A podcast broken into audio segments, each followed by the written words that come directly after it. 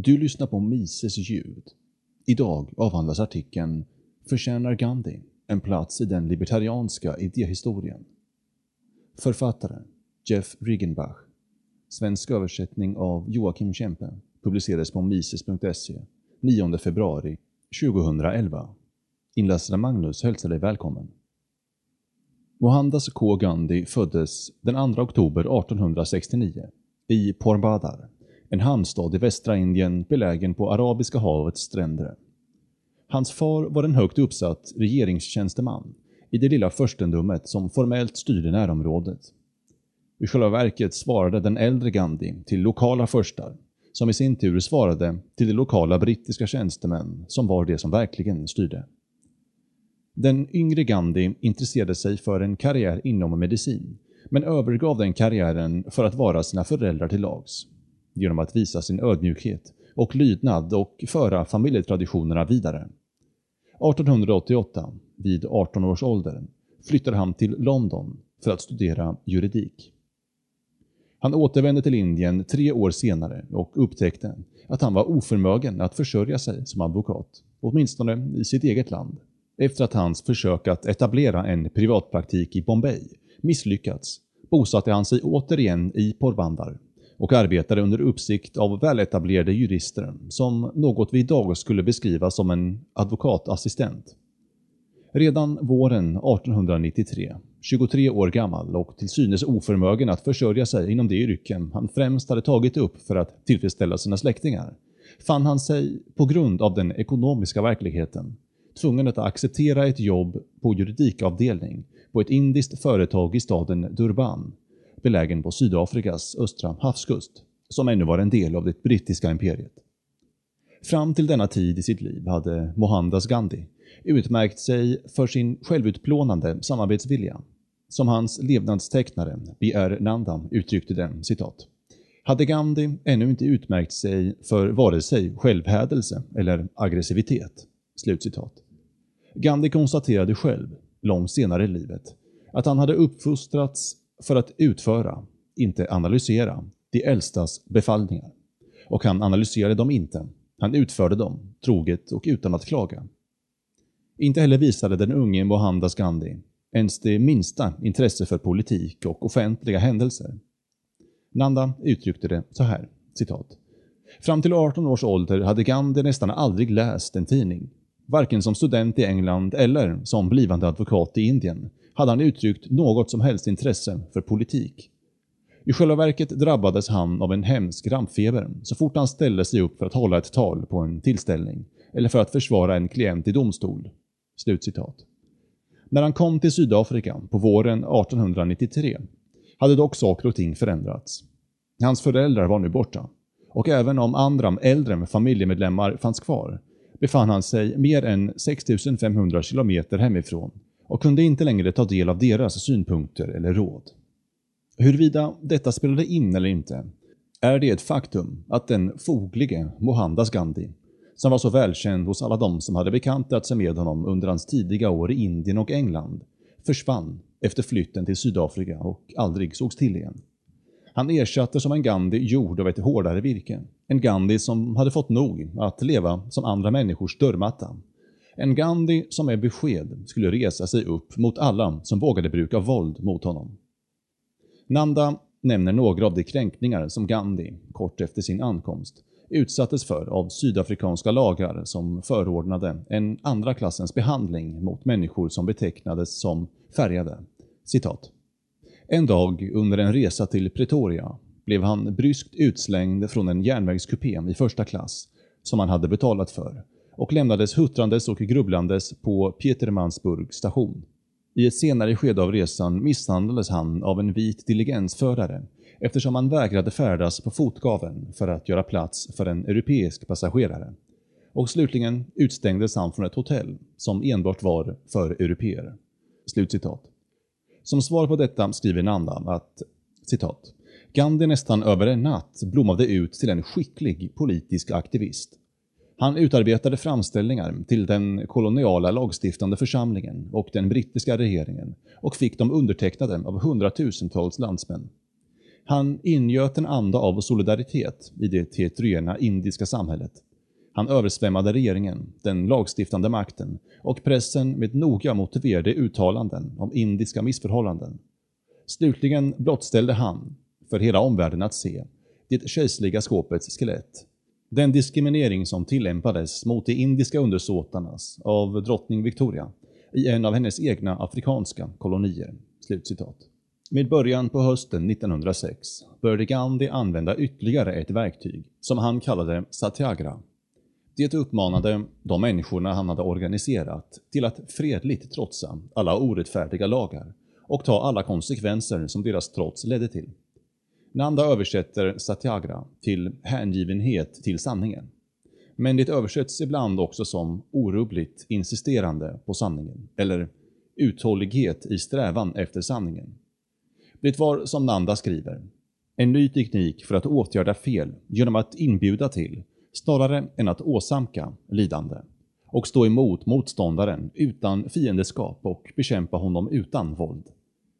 Jim Powell rapporterar i sin bok The Triumph of Liberty att citat Gandhi runt 1907 kämpade mot de lagar i Sydafrika som hindrade indier från att resa, handla och leva fritt och en vän gav honom en kopia av Henry David Thoreaus Civil Disobedience som han läste då han satt fängslad i Pretoria i tre månader.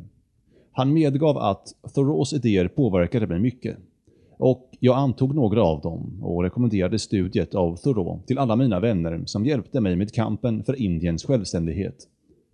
Innan jag läste den essän hade jag aldrig hittat en lämplig engelsk översättning för mitt indiska ord satyagra.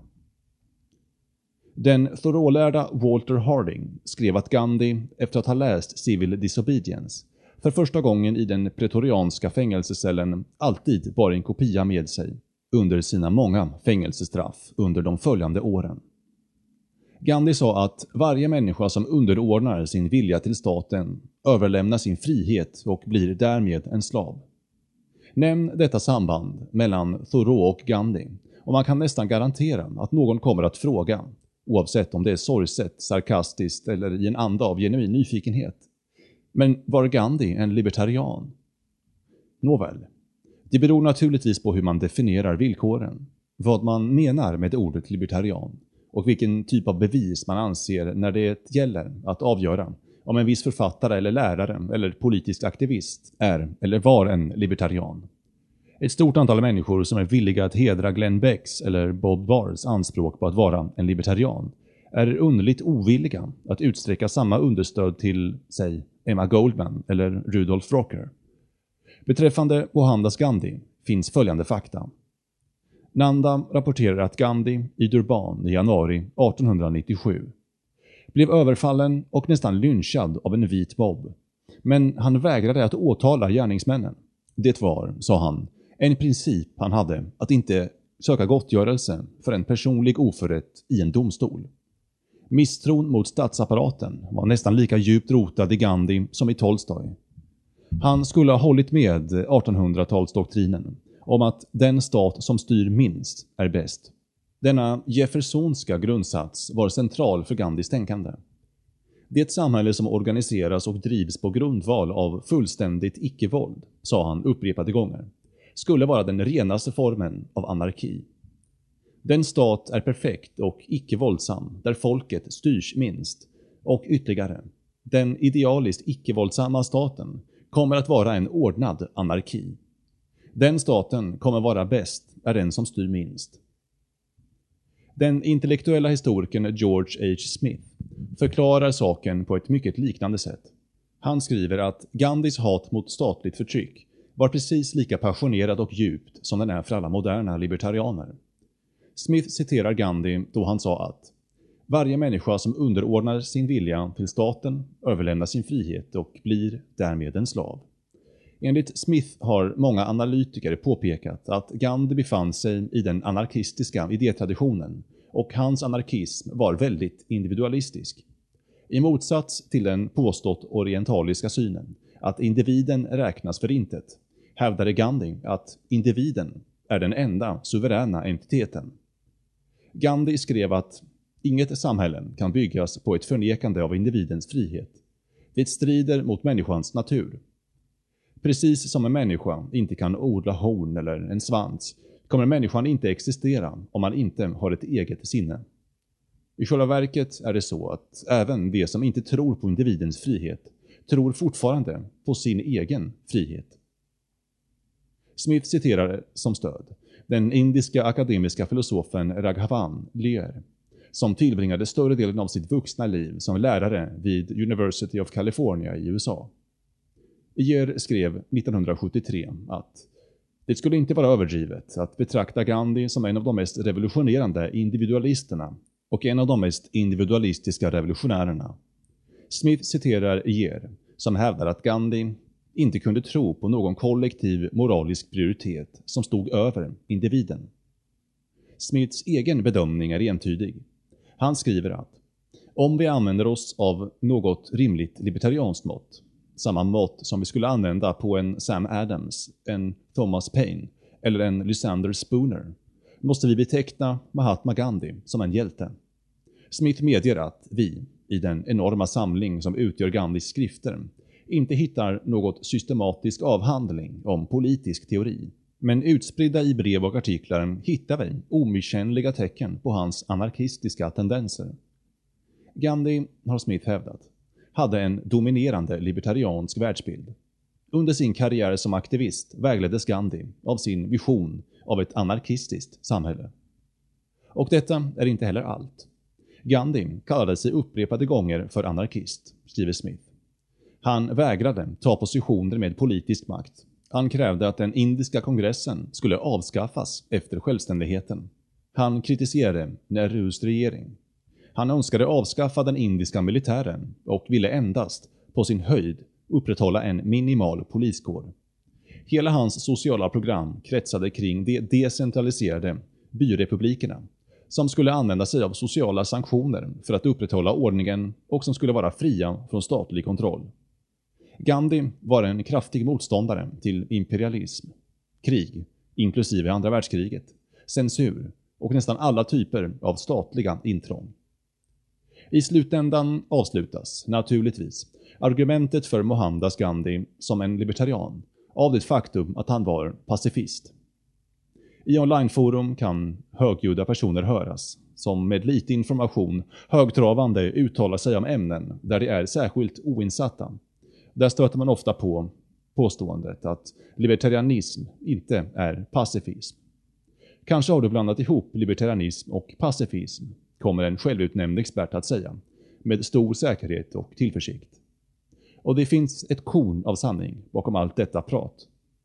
Det är sant att libertarianism inte är pacifism, åtminstone inte nödvändigtvis. Å andra sidan är det så att pacifism är libertarianism om du förnekar allt våld måste du även förneka staten. Således gäller att även om inte alla libertarianer är pacifister, så är alla pacifister libertarianer, vare sig de inser det eller inte. Och det är sant att väldigt många pacifister inte har förstått detta. Men det förefaller som att Gandhi insåg det. Som hela världen vid det här laget vet återvände Mohandas Gandhi till Indien 1914 vid 44 års ålder just efter utbrottet av det som senare kom att kallas det första världskriget. Under de kommande tre decennierna organiserade han och ledde rörelsen som kämpade för att befria Indien från brittisk kontroll. En rörelse som slutligen lyckades med sina mål. Den 30 januari 1948, medan han var på väg till en plats där han skulle hålla ett bönemöte i Delhi, mördades han av en hinduisk nationalist utrustad med en pistol. Lönnmördades är den benämning som vanligen används eftersom Gandhi både var en politisk aktivist och en offentlig person. Han blev 78 år gammal. Förtjänar han en plats i den libertarianska idétraditionen? Ja, det skulle jag säga att han gör.